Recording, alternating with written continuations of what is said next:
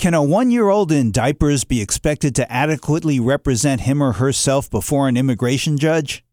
I'm Bill Newman, and this is the Civil Liberties Minute, and that question really is not as insane as it sounds, because in two thousand eighteen, that really happened.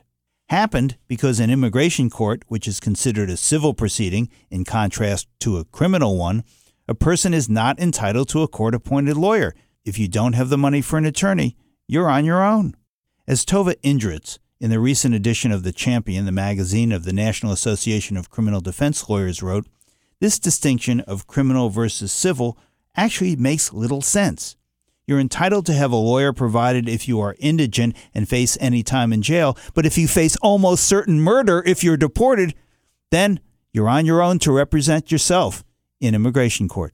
There is a case pending in the federal courts that raises the issue whether children or persons who are mentally challenged must be provided with counsel in immigration court. But, as Indritz points out, even if that case should win, the larger injustice remains unsolved.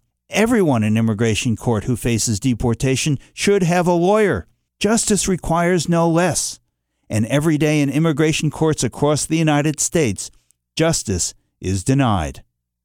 The Civil Liberties Minute is made possible by the A C L U, because freedom can't protect itself.